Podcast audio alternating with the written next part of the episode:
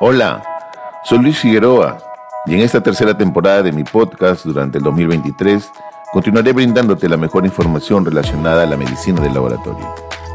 En estas épocas post-pandemia, los profesionales del laboratorio clínico somos más visibles al comprender que las pruebas de laboratorio son cruciales en los sistemas de salud para la toma de decisiones en el diagnóstico, tratamiento y monitorización de las enfermedades.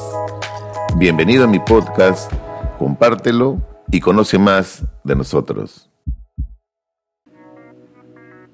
Si tomas un medicamento para tratar un dolor neuropático crónico, escucha este podcast. A mediados de 2019, una isquemia en mi tronco encefálico, la zona del bulbo, producto del manejo inadecuado de mi presión arterial, eh, me llevó al hospital y estuve 10 días ahí con un derrame y luego con 5 meses prácticamente en recuperación, en rehabilitación, es decir, tuvo un derrame cerebral de tipo isquémico. Este evento generó una secuela neurológica. Esta secuela, caracterizada por una pérdida de la sensibilidad al dolor y la temperatura en el hemicuerpo derecho, generaba muchas molestias. Meses después, estos síntomas eh, comenzaron a ser cada vez más intensos, eh, produciendo lo que se conoce como una neuropatía crónica, en este caso de origen central a consecuencia del derrame. Como el objeto de evitar un nuevo derrame cerebral, eh, esto se llama prevención secundaria, me recetaron diferentes medicamentos ¿no? para la presión, para estabilizar las placas ateroscleróticas y tratar de mantener mi sangre anticoagulada. Considerando tener una mejora en los síntomas de la neuropatía crónica específicamente, mi médico tratante, mi neurólogo, recomendó un medicamento cuyo principio activo se los conocen como análogos del ácido gamma aminobutírico o GABA, es decir, un análogo GABA, conocido como pregabalina, y me recomendó empezar el medicamento a dosis bajas. Este medicamento eh, se recomienda para este dolor neuropático periférico y central. ¿no? En general, hay una sensación que se describe como quemazón, calor, dolor pulsátil, dolor fulgurante, dolor punzante, dolor agudo, espasmos, dolor continuo, hormigueo, entumecimiento y sensación de pinchazos. Este dolor neuropático periférico y central podía también estar asociado con cambios de humor, alteraciones de sueño, fatiga y puede tener algún efecto sobre la actividad física, social y sobre la calidad de vida en general. Eso sería la neuropatía crónica. Destacar que este medicamento no está, por ejemplo, incluido en el petitorio de la Seguridad Social en nuestro país. Eso significa que si yo deseo adquirirlo, debo de comprarlo de forma directa una receta médica en alguna farmacia. En el Perú el promedio, una caja de 30 cápsulas en una presentación genérica cuesta en promedio 15 dólares. Y si la presentación es de menor dosis, cuesta cerca de 25 dólares. Ya acostumbrándome a esta nueva etapa con varios medicamentos, pasaron algunos años, ¿no? Los síntomas de la neuropatía se comenzaron a incrementar y subí la dosis de pregabalina a dosis moderada, por indicación médica. Pasaron algunos meses y sentí la necesidad de incrementar la dosis porque al parecer los síntomas de la neuropatía continuaban agravándose. Conversé igual con mi neurólogo y me comentó que podía tener dosis un poquito más altas. Ahora, síntomas como una lentitud en el pensamiento, una fatiga constante, somnolencia, agotamiento cerebral, momentos de sudoración profusa, trastornos del sueño, cambios en el humor, irritabilidad, incremento en la sensación de quemazón en el de mi cuerpo, eran síntomas que realmente eran producidos porque la neuropatía se estaba agravando. Entonces comencé a cuestionarme si es que realmente este medicamento estaba relacionado a estos síntomas y la necesidad de, tener que incrementar la dosis o era un efecto adverso del medicamento.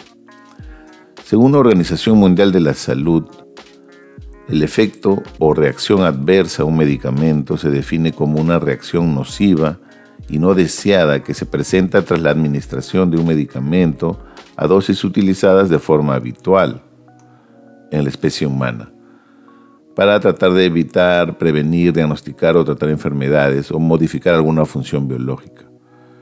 Según la Agencia Española de Medicamentos, refiere que este medicamento, la pregabalina o estos análogos GABA, tienen diferentes eventos adversos.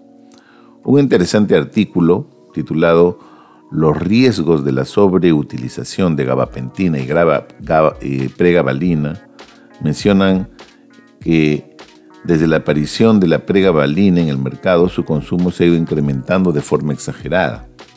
Su comercialización de este medicamento, en el momento que comenzaba a vencer la patente original de su homólogo, que es la gabapentina, se debió en realidad a una estrategia de su fabricante para conseguir eh, y mantener su cuota en el mercado al sustituir el genérico, que era la gabapentina, por la pregabalina y a un costo muy superior. Costaba ya la pregabalina seis veces más que la gabapentina. Esta estrategia de marketing le funcionó en realidad a este laboratorio, ya que en la actualidad la pregabalina es uno de los productos más rentables a nivel mundial para esta empresa. Refiere además del impacto económico para el paciente y para el sistema de salud que cobertura este medicamento, que la sobreutilización tanto de la pregabalina como la gabapentina tienen riesgos añadidos que deben de tenerse en cuenta. Y estos eh, eventos que mencionan son problemas neuropsiquiátricos que pudiera generar el medicamento, una capacidad para producir dependencia y abuso considerándolos como efectos adversos graves. Ambos fármacos pueden producir diferentes eventos adversos neurológicos. Estos, eh, aparte, existen otros eventos adversos como ganancia de peso, edema, efectos gastrointestinales como obstrucción, delirio, estreñimiento, alteraciones cardíacas como la insuficiencia cardíaca, y aumentos de ideación o comportamiento suicida. Son frecuentes también vómitos, sequedad de boca y flatulencia. Además, la gabapentina y pregabalina pueden producir dependencia, abuso y síndrome de retirada. La preocupación por el abuso creciente de estos fármacos ha llevado inclusive a que la pregabalina sea incluida en la lista 4 de la Ley de Sustancias Controladas en los Estados Unidos. Según una revista Prescribe, en 2011 se notificaron un total de 30 casos en Suecia y Francia relacionados con el abuso y la dependencia de pregabalina. Es más, dado su perfil de seguridad, publicaciones recientes están planteando si es hora de frenar el creciente consumo de estos medicamentos. Considerando que suspenderlo es una opción no puede hacerse de forma brusca, sino de forma paulatina. Su, retiro debe ser lento y sostenido de estos medicamentos. Y para esto necesitamos eh, presentaciones de menores dosis. Sin embargo, cuando uno, yo he averiguado y fue a la farmacia, sus presentaciones en menores dosis cuestan mucho más. En conclusión, puedo decir que es importante conocer en detalle qué beneficios o efectos adversos pudieran generar los medicamentos que nos recetan para nuestras enfermedades. Aquí es importante hablar bien con nuestro médico y ver qué efectos adversos potenciales tienen estos fármacos cuando se comienzan a usar de forma crónica. Hay inclusive un síndrome, como comenté, el síndrome de retirada de la pregabalina, que es una patología rara que se presenta cuando se suspende el medicamento en menos de una semana y hay síntomas asociados, ¿no? Eh, que obviamente mejoran si yo vuelvo a tomar el medicamento. Entonces es importante tener esto presente. En lo personal, yo ya he suspendido de manera lenta y sostenida este medicamento, ya tengo más de dos semanas sin tomar una cápsula de pregabalina y definitivamente hay muchos síntomas que han ido mejorando en relación a que consideraba que eran parte de la neuropatía. Sin embargo, hay otros que persisten, que, son parte ya de la secuela neurológica. Pero eh, en especial los síntomas asociados al comportamiento, a estar menos irritable, a estar menos ansioso, han disminuido de manera notoria.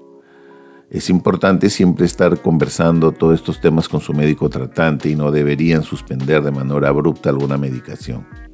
Su médico, su neurólogo o la persona que esté recetándole algún medicamento tiene que interactuar mucho con usted para ver algún proceso en el caso de que considere usted que hay algún efecto adverso relacionado a su medicación. Tomar la mejor decisión con su médico tratante es una opción correcta. Muchas gracias y espero que este podcast le haya servido a usted. Nos vemos hasta un próximo episodio. Gracias por escucharme y espero que continúes aprendiendo más del quehacer de los profesionales del laboratorio clínico.